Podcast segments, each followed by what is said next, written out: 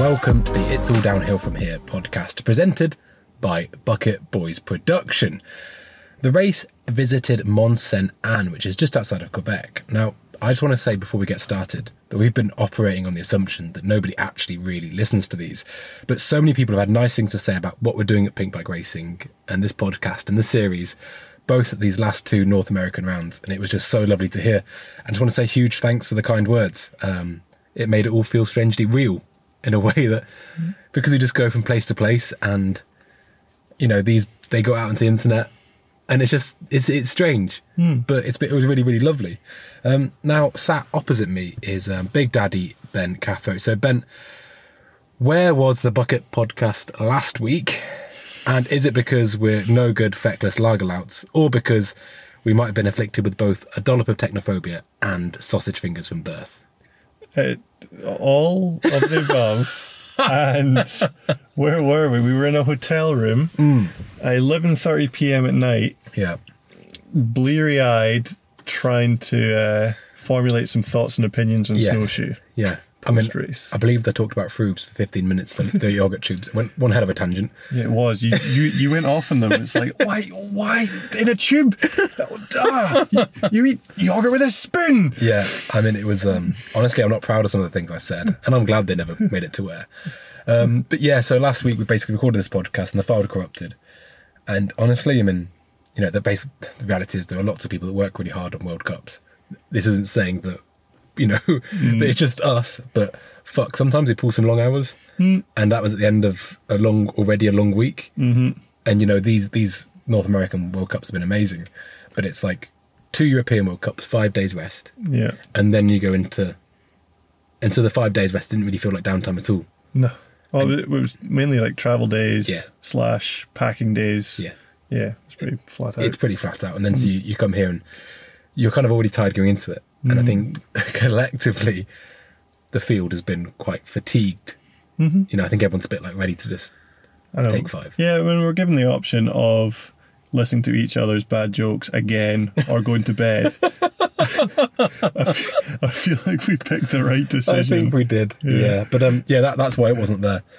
Um, yeah, it wasn't for lack of trying, just a lack of um, a lack of understanding how this this weird microphone yeah, this big fluffy monstrosity. Yeah, how how how, how we make sounds go into it and how they stay there. know? um, but Ben, so let's very very very quickly uh, a you know, let's quick fire. Let's recap Mont Sainte Anne. So Snowshoe. snowshoe. Let's go on to- snowshoe first. Yeah, we'll get into Mont Sainte Anne. I'm that delirious. I, I'm getting all muddled. So snowshoe, horrifically wet World Cup. Mm-hmm. Um, the mud there Wonderfully wet, according to some. Ooh, yes, very true. yeah. Um, it is unbelievably slippy. Yeah. And but I think it was actually a pretty good World Cup. It was nice to do for me. I'd never been to the States before. It was nice to do something a bit different. Um, we enjoyed some of the culinary delights of the United States of America, including marshmallow with potato. Who'd have thought? Yeah, I know. Uh, It was transformative experience. It was a transformative experience. It was um there was we ate at this you made a point. We ate at this like southern styled restaurant and everyone spoke in really strong southern accents. Yeah. And were they actors? I like think I feel like they had to be. There's Hey, not y'all. that there's not that many people that speak like that in Washington DC. I I enjoyed it though. yeah, I know it was it was good. authentic. It Yeah, felt for, for sure. So how did um how did Pink Bike Racing go on at um at Snowshoe? Not too bad. Um, there was mixed race results. We obviously had the the lows of Daddy Longlegs himself going splat in the in the rocks, but did manage to qualify. Decent position, but yeah, race run didn't go too well. Uh, just lost it in the last rocks. Then to the highs, Aimi very nearly winning Very nearly winning World Cup. very nearly winning a World Cup Yeah. in her first year of racing World Cups, which, oh, wow. Yeah, she, she goes all right here. yeah, and she actually missed out a couple features as well, which I don't know if she's kicking herself about because she was pretty happy with that, but I know I was kicking myself that didn't get her over them. Hmm. It would have been so cool. Like, can you imagine? Like, I not in my dreams did I imagine she would be with a chance of winning a World Cup. That was close. It was close. but she's got time.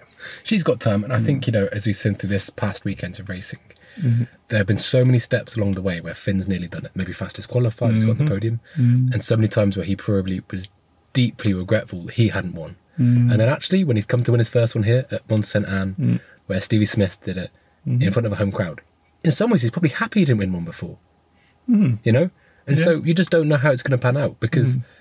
I mean, who who knows how Aimi's career is going to go? I mean, she's a fantastically talented rider, mm-hmm. um, but it might just happen in a better way anyway. Yeah. And so, I, I'm open true. to it. You know, Yeah, so that was flipping amazing for Aimi. And mm. then Jackson was just back off his wrist injury, had barely ridden a bike for a day, and we were like, just get get back into riding your bike. Don't stress about the race.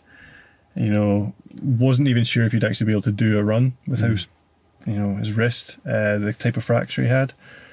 And uh, then he qualified, Yes. which took us by, by surprise. It was amazing. Like, I think the track conditions probably helped, a bit slower maybe. and it was a little bit slower. And wet ground tends to have a little bit more give to it, and it doesn't. It's not as not as harsh when you're riding. You don't really get as much vibrations. The mud dampens things. Um, and yeah, fair play to the boy. That was pretty sick. Um, then in his race run, same as the boss, fell foul to the wet rocks and had a crash in his run. But yeah, I think there's, there's the next episode in the Pink Bike Racing. It's kind of just going through the final finesses now in the series, and it's going to talk about Jackson a bit. yeah, And I can't wait for people to get to know him a bit better because he's somebody. It's funny. We went to Dovey after Fort William. Him and I went riding there mm-hmm. because he had a weekend to kill. I was in the UK, mm. and it's, we just hung out and you know because he wasn't there at Brioude or Lords for our pre-season stuff and then mm-hmm. the opening round. It was nice, you know, to get to know him a bit. And I just thought, eighteen-year-old kid, his self-effacement, his kind of drive, mm-hmm. his level-headedness, very honest, genuine fella, and he's someone that I've got a shit ton of respect for. And as a junior, you know, having not ridden a bike for about six weeks, uh, after coming back from a pretty slow start to the season anyway because of another injury, my God, to ride a bike for an afternoon and to then qualify for World Cup is a fantastic achievement. pretty cool. It's pretty cool. And then you spotted that his time was actually pretty Yeah. good I think we're in like 65th in elite, in the elite. which is honestly, um, yeah, because he's second year junior, so that's where he'll be next year. So it's great to have a reference point. And um, yeah, good on good on Jackson Connolly. Yeah, that Um, was sick. Thibaut Laly, what happened there? Mm. So Thibaut in snowshoe, my mind is an absolute blank. How did he do? He crashed in his quali one, but he snuck through. That was it. I was like, I was like, I knew he had an incident. I was like, did that mean he didn't qualify? But I'm sure he raced. yeah, he did race. It was the first time we ever had all four races That was it. make finals. Yeah. So yeah, uh, there was a really tricky section of track, uh, the the rock that everyone has an incident on over the weekend, and he had his incident on his quali run. Hmm. Yeah, still got in, but then he had the same incident on his race run, which oh, so frustrating. So for the listeners at home, though, they're thinking, right, so you know there's the difficult bit. Mm-hmm. Just don't do it again. Easy. Easy. but when you're riding something, and it's it's even though obviously it's a bit slow, but the track was drying, it's so physical. The conditions are slightly different, and ultimately, you know, if you think about riding safe, there's riding safe and there's riding safe while still trying to go incredibly quickly, and it happens, eh? Mm, well, I mean, in practice, I rode that rock, washed out in it, nearly went into a tree. I was like, all right, try that again. And washed out in it again, nearly went into a tree, pushed up for a third time, and then I got it all right. Hmm. So, yeah, it's very easy, like on a track that difficult to make those mistakes. And yeah, just unfortunate. It was a it was a really hard track to have a clean run on, which hmm. was iterated by everyone at the event. It was Well, everyone that wasn't on Conti tyres apparently. Holy shit, that podium! we so basically for the last two rounds, we'll get onto Monson Mon MSA shortly, but we've been pitting. It's kind of a collective. So there's mm-hmm. been the Athertons, mm-hmm. there's been Pivot, there's been mm-hmm. Nukeproof, and there's been us. Yep. And so everyone, every team had a podium in in, uh, in snowshoe, and it was super cool. And it's funny actually pitting next to different teams, seeing how how differently they do it. I think it's been a good insight to see for me anyway, you know, to see how the Athertons do it, or the Atherton team. You know, it's funny because so many times over the past two weekends, you've seen, you know, a couple come along. One of them's a dead key mountain biker. Mm. One of them's maybe just kind of, you know, going along to the event with their partner. And they start talking about additive manufacturing and, and carbon lugs, and you just see the partner like poking around for the rear molar, hoping there's a cyanide capsule in there they forgot about. Just like, this is the most tedious thing I've ever heard in my life. But apart from that, um, yeah, it's, it's been it's been super super cool, and uh, I think for the our young riders, just seeing how other teams do it has, been- has been great as well. Yeah, I feel like uh, everyone seemed to be operating pretty like without any fuss. You know, just everyone just kind of getting their jobs done, getting the riding on, and uh, it was pretty cool to be able to like yeah, interact with the riders and like be like, oh, how are you getting on with that section? Like, what are you doing in there? And it's like that kind of thing. I think it happens between friends, but doesn't often happen between different teams. So yeah, it was it was pretty cool. It's been great. Um, so on to MSA. Um, let's just run through the results, starting as always with the junior women. So in fifth place, we had our very own Aimi Kenyon with a, a solid run to get fifth. About a second back of fourth place with Valentina Roa Sanchez sneaking to fourth. Gracey Hemstreet, the Canadian, in third. Izabela Yankova with the best result of her season so far in second, maybe matching her best. And Phoebe Gale to get some vengeance on Gracey Hemstreet, winning in Scotland, came here and she stole the Canadian crown. Great race. We actually was we were coming down after dropping Aimi off at the top mm-hmm. in the gondola. Nearly saw Gracey Hemstreet have a season-ending crash. you know the fatigue is very real, and it looked like she lost her hand on the bars mm-hmm. on a landing, but caught it in a race run. it So was scary. absolutely wild. Yeah, it's the worst feeling. So we talk a lot about, you know, because in some ways there's this distorted logic to when you think about fatigue. For instance, we look at Finn Iles obviously won here today with a time just over four minutes, Mhm. and obviously you know the, the, the speed of the male is faster, Mhm. but the female juniors, for instance, are probably at a similar lactate threshold, but they've got to hold on for another minute. Yeah. So it's a really really brutal field of racing. It is mad. Like I've always talked about it at like Fort William. but, Like when people ask like, how how do you do a full run? Because it's like really physical. I was like, well, I'll just get to the bottom faster. Yeah. I don't have to hold on as long. yeah, true. It's like yeah, imagine turning up and then taking 15 minutes to get down the hill. You'd be absolutely ruined. yeah, very true. yeah. So it's it's. I think it was actually easier for Finn, to be honest. Yeah, he bloody he had, he had an easy one of it. Hey, um, Phoebe Gale though just seemed to. She seems an incredibly strong technical hmm. rider. Yeah. I mean, you know, obviously all the all these riders are very very good. It feels like Gracey has is most composed in the air, big mm-hmm. jumps, big hucks. Mm-hmm. Feels like Phoebe's just a really well-rounded rider. Mm-hmm. Yeah, she, like you see her in the car park. She's like comfy doing manuals, 180s, and like just playing about on bikes. Mm. And then when it comes to track, she tends to be good on whichever track they're racing on. Yeah, there's not any obvious holes in her riding. Yeah, Um, similar to Izabela Yankova. Now she's sort of had a maybe a slow start to the season. I mean, I think after dominating so much last year, Mhm. I think at least I mean I thought she was going to steamroll this year. To be honest with you, um, and it hasn't quite worked out that way for for one reason or another. I mean, um, I think maybe it could be that the, the field's got better, that maybe she's not riding at at the same level, or a combination of both, or for mm. something else completely completely different. Mm. You know, I mean, she's in that Gen S team, and I think for a junior rider being the only one in the team, mm-hmm. even if everyone is like all the staff and stuff are the most mellow, relaxed, supportive, it's still going to feel like pressure. Mm-hmm. Um, so I think that's that's an enormous weight for a 17, 18 year old to bear on their shoulders. yeah, really. absolutely. Um, and yeah, so Aimi came down in fifth to consolidate her position as fifth in the overall, going into the final round. hmm That's very exciting. Yeah, she is the highest ranked first year junior in the women's category, which is like Amazing. ex- yeah, amazing and exactly where I had hoped she would be. So it's just sick to see her. Yeah. flipping doing it. Fair yeah. play to her. On to the junior men. So we had the GT rider Ryan Pinkerton in fifth place, Lachie Stevens McNab in fourth, Bodhi Kuhn third, Jordan Williams coming in with a very, very, very respectable 417, which would have honestly given, would have put him fourth in elite, you know?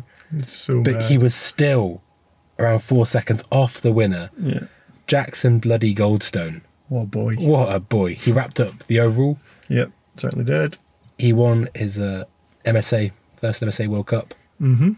How good do you think he, he's going to go on and smash the elite next year? Could he could he win a World Cup next year? I mean, it feels like it, doesn't it? Mm. I mean, he's not far off at all. And he's not a big, strong, grown dude. He looks like he's got some, Mm. like, growing to do still, you know?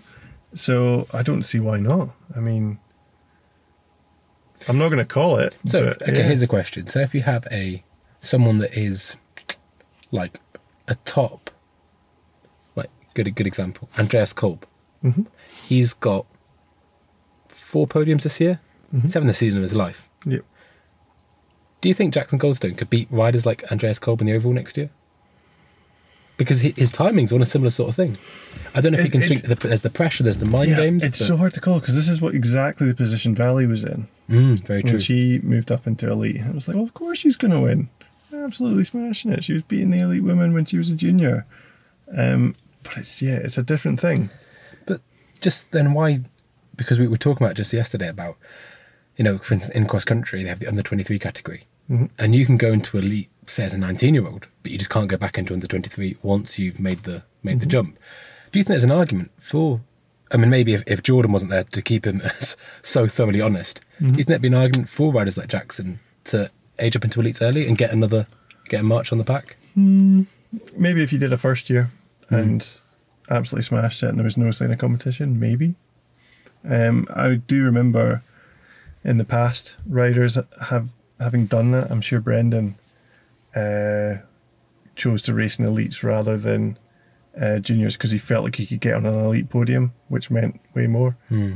So, yeah, I don't know in, with the current rules if they'd allow it, but yeah, there there would be an argument for that. But he's going to be he's going to be elite in a few months anyway. So Yeah, he had um, he had a fantastic, fantastic weekend. I mean, to be there, because there's some tracks like an Andorra maybe where the track was obviously changing a lot and deteriorating in terms of all-out race pace over the course of the day, and so it's not really apples for apples. But on this track, mm. although there was obviously some elements that were dry and dusty, there was great mm. swathes of the track that looked like, at least looked, having not ridden it, Yep. they were holding up really well to abuse. Yep. Do you think this is the best acid test so far this year of tracks? I feel like it's the closest we've had between the juniors and the elites. But there's there's always different aspects, like the way the lights hitting the track. Maybe it was harsher and it's harder to see in certain bits. Certain corners were getting dry and blown out towards the end of the day, which Laurie Greenland said. He said it was really hard to figure out how hard he could push in some turns. So you, you just can't call it. Yeah. It's like, yeah, it's that four hour gap. You just don't know. Mm. So I'd say he's absolutely going to be right up there next year. But whether you can call if he's going to win is it's a big, Very different story. big leap. because yeah. there are so many riders. I mean, there are so many riders. I mean, a great example would be Brendan Fairclough, Mm. who's maybe coming to kind of coming to the last couple of years of his his um, maybe his racing career. Mhm. You know, at, at least you know, you know, obviously not, not for me to say, but it feels like you know he's been around for a while now, Mhm. and he was an up and comer on that specialized team, or even before then. Mm, yeah, But true. you know, he, I think he was on. He was on the Honda team. I think he was on Orange for a bit as well before then, maybe. Yeah, he was on Petey's team for, for a while on Orange. Hmm. Um, and then, yeah, he went Honda. and, uh, and then Specialized was it? I think he was on Iron Horse and then Specialized. Yeah, I mean, he The was someone team, that yeah. you know thought, oh my god, Mhm. he could do anything. Yeah. and obviously had an amazing career, and he- he's done so many exciting, cool things. But it's just impossible to predict. Mm. It is impossible to predict. Um, on to the elite women, and we mentioned earlier on, but Vali Höll won by around four or th- around around three seconds to Nina Hoffmann, Eleonora Farina in third, Jess Blewitt, who's kind of after that snowshoe injury, I think last year, it, it was really nasty. It's great to see her Mm, second podium of so the year, cool. and Monika Hrastnik, Hrastnik getting her second podium on the bounce. Mhm. Now there's one, well, there's one glaring omission from race day, but there's two if we look at the weekend as a whole. Mhm. Let's start with Myriam Nicole. Mm-hmm. because she had that puncture while she was up, Yep.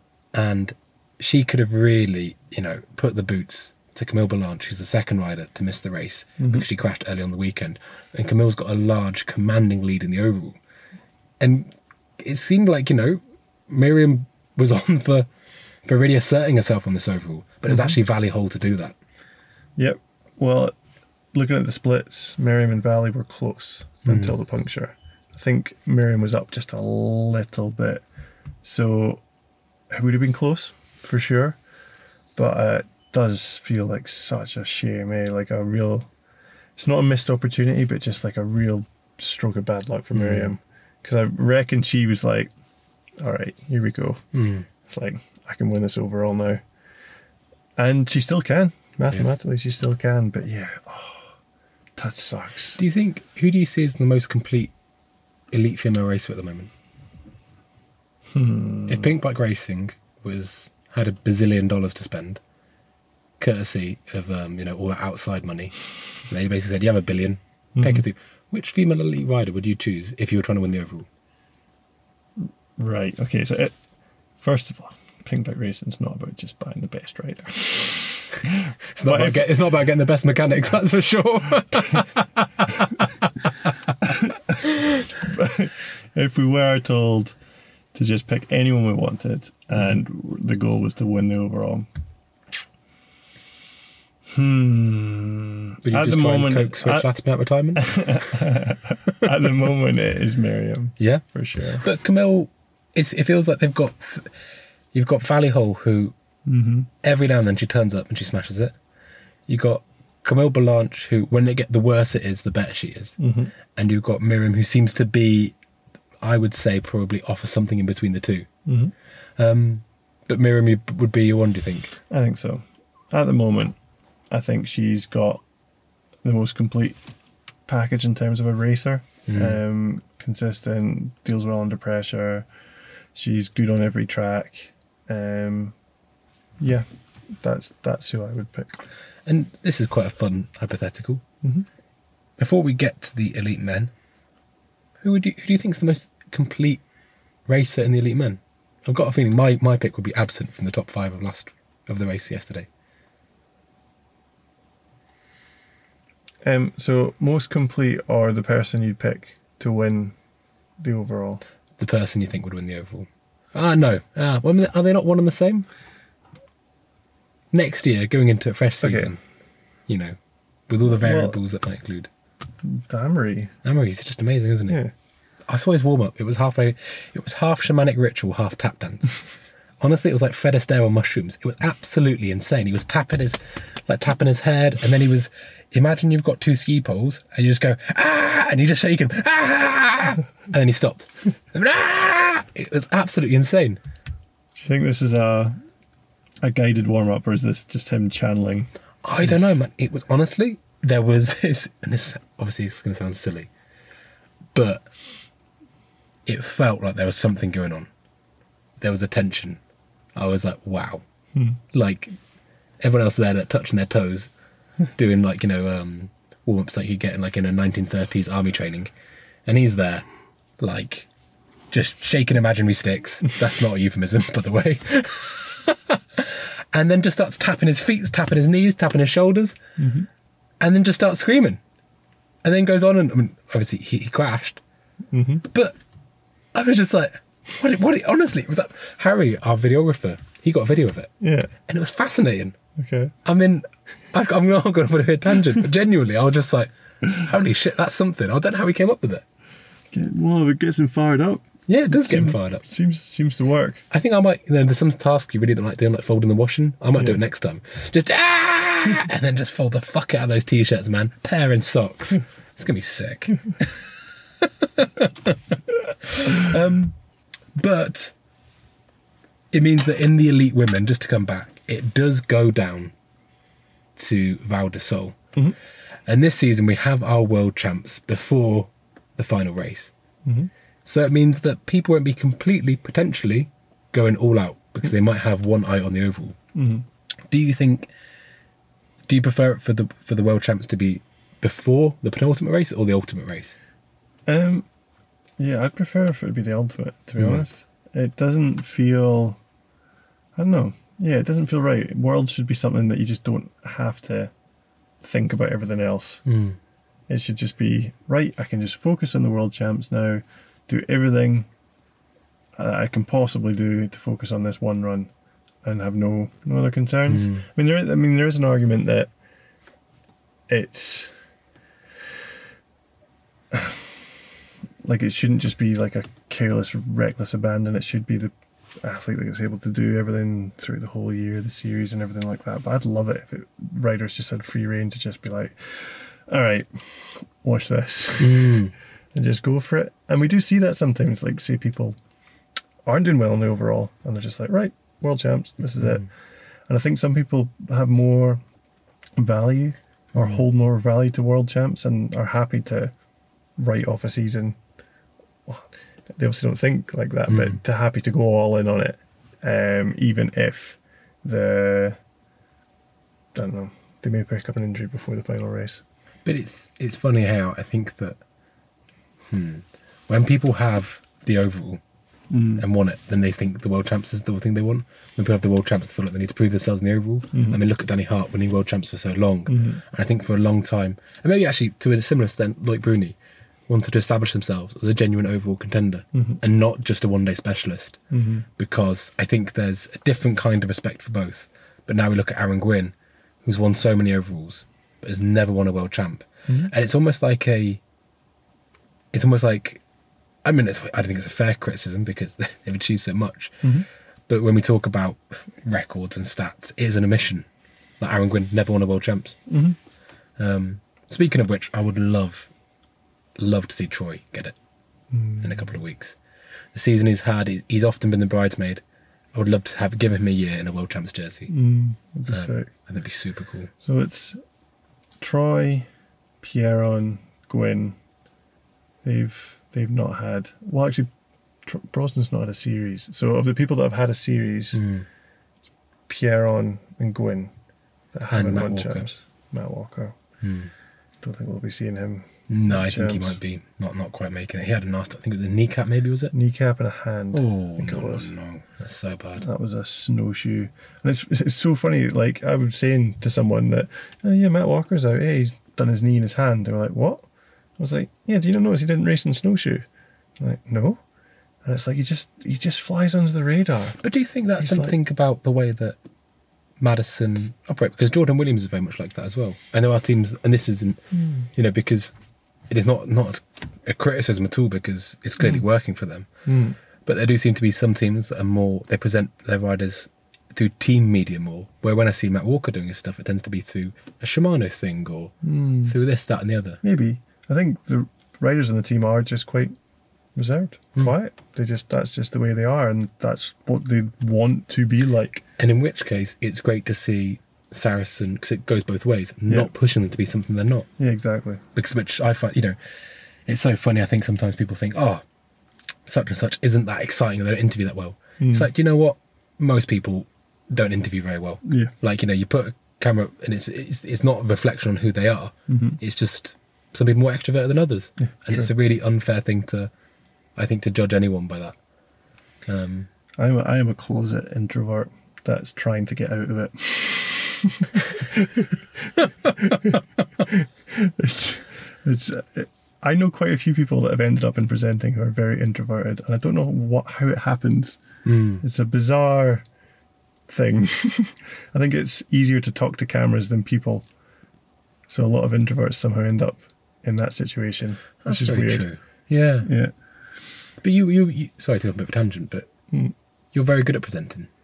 Was it something you worked out, or did it because you're doing the vlog thing for a while? Hey, Yeah, so I, I'm not sure if it's so much as worked at it. It's just do, doing it enough, mm. doing anything enough, you get just get better at it. And I think I've just learned what's good, yeah. and yeah, you get feedback. People leave comments. For instance, I'm probably not going to do any more Dave jokes. And I fuck him, man. I love that shit. Dave's quit, unfortunately. Has Dave quit? He quit. He saw that comment. With their with their comments saying it wasn't good. Dude, man, the thing I always say to justify my crap videos is you can't lead to lead the orchestra. You have got to turn your back on the audience. and that's that's that's how I get away with just the most mundane crap. How I get away with this podcast. it's unbelievable. But no, no feedback, loud, loud and clear. Don't worry. I mean, honestly, I mean, I got, I, I made a joke. I mean, I, I was so foolish. I made a joke in my tech video about Canada being part of America. How, how, inappropriate to have fun in a mountain biking video. This guy just came up to me and was just like, "We're not in America." I was like, "What? I know." He's like, "No, you don't." I was like, "What? Don't I?" And then it clocked on. I was just like, "But yeah, people." I had to fix Yeah. the comments, and there was some. There was some, and fair enough. Some very angry people. Yeah. I mean, I, good on uh, him in a way. I kind of like that. I kind of got respect for that. Just like, fuck it. I'm going to be angry. I wanted to kind of do something as well, but I wasn't brave enough. So I Hmm. just I was like, I'll just say it as Canada instead of Canada. and someone commented and said, "What the hell is Canada?" Canada. I was like, "Oh Jesus!" Man. Yeah. Wow. Wow, wow, wow. You find out who your mates are. Wouldn't even make a joke about Canada being in America. Holy shit. Let's get on to the elite men, though. Um, we've got Bernard Kerr in fifth place with another podium. Mm-hmm. Canadian racer Aaron Gwin in fourth place with a 417. New Zealander Troy Brosnan in 415 for third. Lawrence from Greenland in a 411 on the same second and only just behind American racer Finn Iles, who won the race. Now, first of all, let's start with Bernard Kerr. He had what could prove to be a very important moment for him at Snowshoe. So close to winning a World Cup. He was absolutely stoked. And he just backed it up with a fifth place the following weekend. Yeah, he's fired up. Eh? I think uh, he said, uh, well, I think he said, I don't want to just make put words in his mouth, but I've heard that he said it when he wins the World Cup, he'll retire. So I think he just saw how close he was to retirement and he wants it. he wants it bad. Yeah, man. So, ah, yeah, really cool. Um, because he kind of felt like at Snowshoe, it was like, oh, so close, but you know, will he get an opportunity like that again? Will he, will he hmm. ride that good again? It certainly seems that way. Hmm. But how old is he? 31, 32? Yeah, 30, yeah, around about then. Yeah. Yeah, a cou- a few years younger than me. Do you think, you know, we're seeing it across so many sports where, say in football, and people are extending well into the 30, mid 30s, hmm. late 30s. Formula One, Fernando Alonso is 117 years old and is still racing a Formula One car. Do you think we're seeing that in downhill? I mean, Greg Minnaar is obviously, you know, hmm. he could get bus fare and he's still podiuming at World Cups. I think people just assumed for a long time that, Holy shit, Ben, there's a puppy outside. oh God, A chocolate Labrador, sorry. Oh my God. Should we pause the podcast? calm yourself, Henry. The dog will be there when we're finished. Right, we'll have to break into the house if not. oh my Oh, giddy it's aunt. nice. Look at that. Look at that. Sorry, bucket boys. Oh, it's so soft. Oh, Sorry. So yes, um, we are we are sat in a car in a driveway. we, it's it's our driveway. This is the only place we Yes. could. It's Yes. not some random person's driveway as we look through the window of the house. Oh, Jesus. Wow, so that's a lot of Um, excitement. Um, yes, ah, that was it. Old people. So uh, I think it was the assumption for so long that it was like a young man's sport or a young woman's sport or a young person's sport that you do as well as you can in your early twenties, and by the time you're getting to, to your thirties, ah, you probably probably hang up the hang up the SPDs. You're done. But uh, apparently you don't need to, and I don't know. Is it maybe people are more savvy with their training, nutrition, and everything, mm. and can are extending their careers? Theraguns. Mate, calling it. Just a vibrating gun you get off some Instagram influencer, 15 quid. And, you know, it just basically extends all your muscles forever. Unbelievable. Yeah. It's, it's like a perpetual biking machine. Yeah, basically. Yeah, totally. For, inter- for external use only, I should add. Speaking from experience. Anything's a dildo if you're brave enough. So, um, you know, because I think last week, you know, we saw Greg Minnaar, I think is in a 150th World Cup. I think it was like his 84th podium. That was it. Yep. That, I mean, wow. Holy shit. That's wild. yeah. I mean, because it's funny, I was talking to Marshy on the way down. We shared a gondola down after this race. And he was talking about the different pressures between pressuring someone who's very much at the sharp end. Mm-hmm. So Jason, Jason Marsh was Greg's long-time mechanic for, for years and years and enjoyed much of the success of maybe the last 10 years mm-hmm. with, with Greg. And, uh, but you know, the thing is like the next one's just around the corner. The next high is coming so soon mm-hmm. compared to riding with a very talented rider in Dean Lucas, but different priorities. Mm-hmm. And he said it's a very different kind of pressure because your top 30 rider, that top 10 they get once a year maybe, mm. is so important. They're going to hold that mm-hmm. to their chest. Greg, most of the time he podiums. Mm-hmm.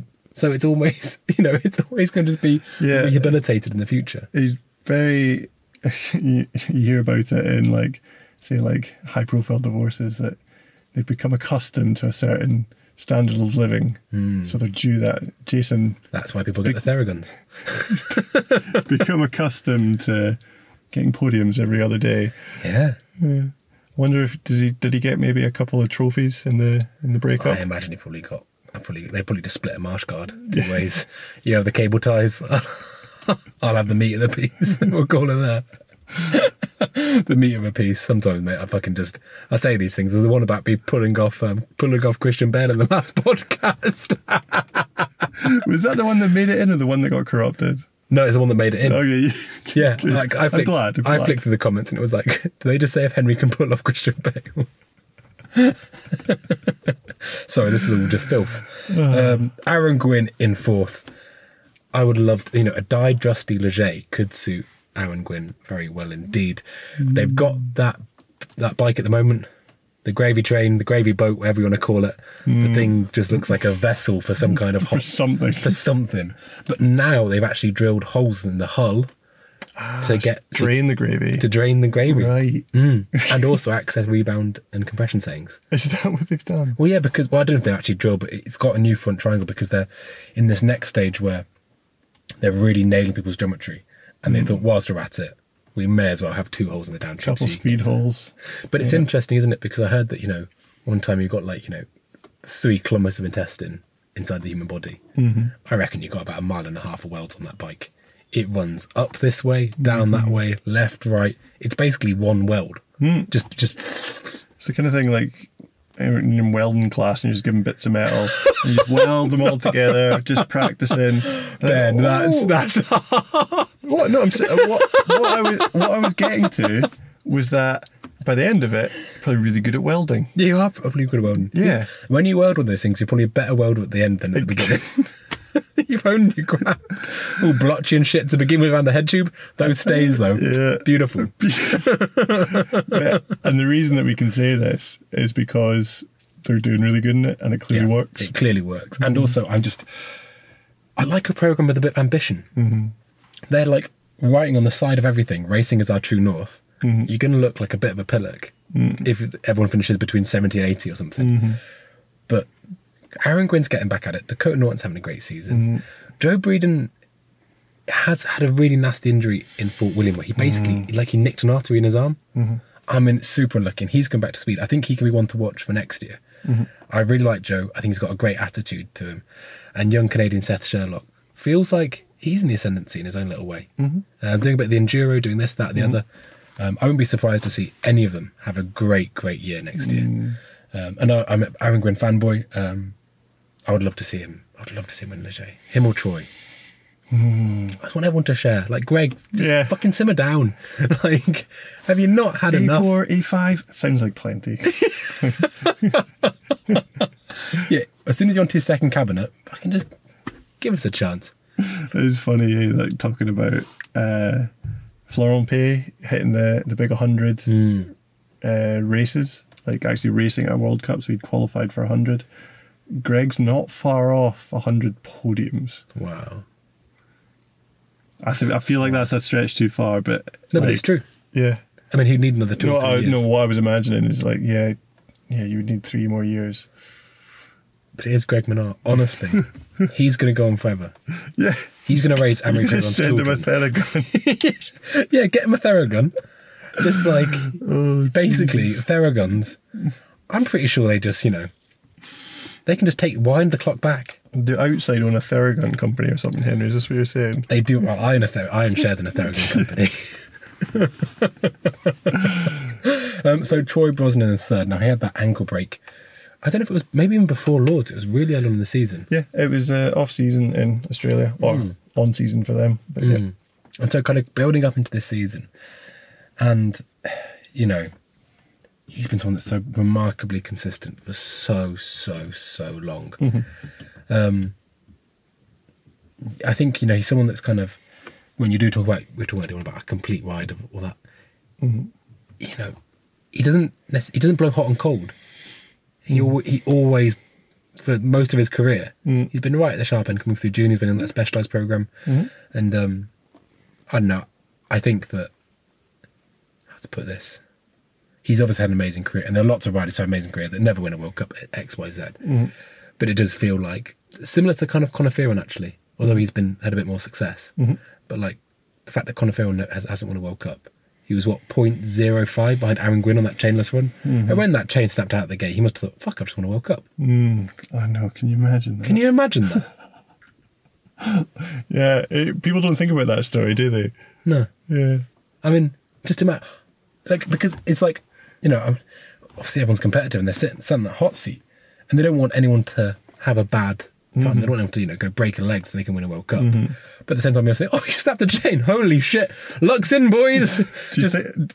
You, I hope he didn't jump up. Can you imagine? Because in situations like that, it would be easy to, wouldn't it? I would have been high fiving strangers in the street. eh? Yeah. I'd have been like, yes, you know, buy Theraguns, buy Theraguns, you know. Um, yeah. But an- anyway, that's a bit of a tangent. Um, Laurie Greenland, who put down an absolute heater relatively early on. Yeah. And I thought he was going to do it. eh? Yeah, it did seem that way. Like, oh, that was a really good run. That was a very good one. Really good. Why do you think it was? Do you think it's a fitness thing? Do you think it's a technicality thing? Do you think it's an execution thing? Because how can he do that Mm. compared to everyone else? Obviously, everyone's very fit. What's what's he doing that other people aren't? Him and Finn. Because everyone was complaining how rough the track was and how, about fitness. I mean, is he on the Theragun program? So I'm going to stop. That's getting tedious. So I'm hearing that more than I'm hearing about Dave, to be honest. um, I'll put a discount code in the comments, so I mean, it's a mixture of everything, isn't it? Like I've I've had runs where I've felt like I've not put much effort in because I'm just gelling with the track. I'm not fighting it, and it's just felt like it's almost taken no energy. And I've had other runs on the same track where I felt like I was just exhausted just because I was like not hmm. in the flow. So it, it's a tricky one. Maybe he was just feeling it that day and hmm. it just had a good run. Is he fitter or stronger? I don't, don't think so because then hmm. the fittest and strongest person is going to win. It's like that's just not the way downhill works. Like your fitness and strength is just a really good component to the whole package. Hmm. Um, because there's people that have won World Cups who you could argue weren't that fit and strong. Hmm. Um, so yeah, it's it's a really complicated But do you think that, that the days of that have gone? Hmm. I mean, because it's hard because I think people think about fitness, think about pedaling, but this is a fitness, mm-hmm. grip strength, core strength, mm-hmm. you know, cardiovascular, yeah, it. Uh, and a willingness uh, to suffer is probably so important too. I guess, yeah, in this day and age, maybe not so much, but it's hard to quantify, isn't it? Mm. It would be really interesting if everyone had had their stats, yeah, like on a thing that's like can bench this much, has a VO2 max of this, like a top trumps kind of thing, Hmm. and see what correlates to what, and if there's any correlation, no correlation, Yeah. would be I'd love to see. Yeah, I mean, obviously, there's no, but just like getting to the bottom, just like pinprick and just lactate because you can see the blood. Just find out. I mean, obviously that would never happen, but it'd be it'd be fascinating if it did. And then uh, Finny Iles, number one. I'm in for an American to come here and do it here in, in Canada. I know it was pretty bold of him, really. No, joking aside, I don't want I don't be too um, disrespectful. Obviously an amazing moment for him. Yeah. Canadian winning on home soil. It's been a long fucking time coming, and I think he's someone that I don't know. and This is going to sound maybe like I mean I, I don't I don't know him. You know, I've met him a couple of times. Wouldn't say we know each other, but I just think he's really grown up with a lot of weight. He's been on that specialized team for a long time. The Red Bull partnership and in seeing him and Loic sort of being so open with things about the union and being, I know, I think, to honestly, now they're both just such excellent well, you know, they're just excellent ambi- uh, ambassadors for the sport. Mm-hmm. And I think that that didn't happen probably by accident. That probably happened with a lot of self-effacement, a lot of self-awareness. Mm-hmm. Because imagine if you were 16 years old, kid and whistler, and you're basically, oh, you're going to get everything you want, bam. There'd be a lot of people that might have taken their pedal off their foot off the gas, not their pedal off the foot. That's a. but I don't know. I've got a lot of respect for that. He's he's kept going. He's kept because he loves racing, Mhm. and um and he's fucking won a World Cup. Do you think this could be similar to Bernard? The switch flick now. Well, I feel like it had already flicked. Like this year, he's been right there. Like he's had really good qualifying results, and he's been really consistent. He's had podiums. He's second in the overall. I, He's there. Like he's this win was like a, like a cherry on the top of the season. to be Mm, very honest, true. Yeah. Um, and yeah, like yeah, I, he's going to be he's going to be a top five guy for for the foreseeable. I think. And going into this last round, so Amaury Pierron crashed in his race run. It looked like quite a nasty crash actually. Mm-hmm. Loaded up that berm mm-hmm. out the kind of diagonal front. He is 249 points ahead in the overall going into the mm-hmm. final round, but with m- world champs in between. Mm-hmm. So theoretically, in a world where something happens at world champs and Amaury doesn't race finals, if Finn wins, he'd have to win qualifying and race. But if he wins, it, it's mathematical. Do you think that'll weigh on Amaury at all? Shouldn't because it's such a long shot, but it absolutely could. Mm. Yeah, I mean, Amaury's won se- like series titles before, so maybe if it was going to be his first one, maybe it would weigh in him more. But I think it's it's for me it feels like and only the way I'm interpreting it, but to to crash and to it's almost like it's a sign of how to put it. Like so, say if he'd not had like not had the opportunity to wrap it up, mm-hmm. but it almost feels like in some ways like in the the mental game, like you're gonna take a bit of a battering over that surely. Something's plotting against you. Well, yeah, basically, mm. yeah, yeah. Well, it depends on the person. I mean, he's obviously an amazing athlete and Mm. an amazing winner and all these things that I'm not. Mm. But I no, I worry if that would weigh because It, it absolutely depends on the person. For me, I don't think anything has any designs or plans for anything. Everything just hmm. is due except to my your own. plan to get Theraguns to you. I'm leaving. Fuck is Adam, on here. Adam Can getting we, swearing. can we have can we have a sweat intermission? Oh my god! Oh god! It's it's, so it's hot. raining as oh, well. Oh man! But anyway, fucking leave the doors open. Yeah, okay, we're almost done. Yeah, going into this end of the season though, I mean, Amaury's still in the hot seat. Who's your money on for Les Gets? Well, that's a that's a big question, isn't it? Mm-hmm. Hmm. Fuck, that breeze is good, mind you. We were talking the other day that if it rains in the juniors, I'm putting my money on Aimi. Yeah, yeah. Um, but then in elite, Les Gets, home soil, you would you would assume Myriam. Mm-hmm. I would say. Um, Vali. oof. I don't know. I don't know. I'm going to go Myriam for this now. then in elites. oof. So, I don't know how bad the crash was that Mm. um, uh, Pierron had. Don't know. I mean, he was pretty sore going into the race still. Just two weeks until World, so that should be enough time to recover. I mean, just the last run he did in the dry at Les Gets. Was amazing. I think it's one of the best, Just, maybe ever, in terms of just the. And it's going to sound really lame, and the arty farty sort of speculation that people definitely don't want in downhill. But I think in a lot of other sports, you see people express themselves whilst doing the sport mm-hmm. and add their own personality into it. Mm-hmm. In that Les Gets run, I think it was a genuine expression of who Amaury is. Mm-hmm. It was wild, it was reckless, and it was just with such a huge amount of purpose. And for me, I, that's I just thought, wow, that's, that's cool. That's super cool. right. Now, this might be a bit, a bit out there, but just I think it'd be cool. But it probably won't. But it would be cool. Benoit. Oh, Benny Boy Coulanges. I would love Benoit to win. I feel like he's had a wee bit of a rough time the last couple of races, Mm. but He was so close to winning a Leergang. So close. He would be a great world champ as Yeah. well. can you imagine? Benoit So- Coulanges. I'm gonna, I'm gonna, I'm gonna go. I would like to see that, but I'm gonna go Myriam and I'm gonna go Loris Vergier. Ooh, interesting. Mm-hmm. Interesting. Yeah, I mean, I think they're both worthy. Very, very Actually, worthy. Loris just wrecked his shoulder. Whoops, I forgot about Oh, that. yeah, but, yeah, true. Yeah, I don't know what he did. Did he dislocate it? I can't even remember. Right, I take that back. Oh, screw it.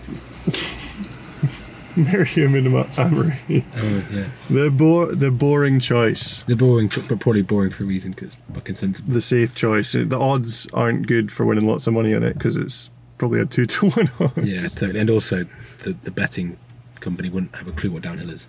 No, yeah. Fer- Fergus Lamb did take advantage of that and won a lot of money on Aaron Gwin at Fort William for a few years. Yeah. Fantastic. so well, good. well, that um, insider trading. Thank you very much for listening to the Bucket Boys. It's all downhill from here podcast. Mm. I won't be at Les Gets. No. No. Um, my dog is getting a haircut.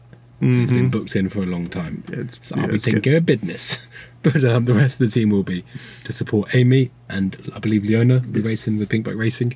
Um, Leona Pierrini, Pierrini um, which is very, very exciting. And I will be back with this podcast Mm-hmm. in Val di Sole, the Mm. Valley of the Sole. At the end of the year. Yeah. So thanks for listening, guys, and we'll catch you next time. See ya. I don't know if it did. That one's recording as well. So this one's easy. Why isn't Okay, it that easy? one to Harry. Let's take it to Harry. Harry! Harry, it's, it's still recording. Can you can you pause it? Do I press stop or do I press the record button? Press stop. So I don't press the, the red button, press the stop.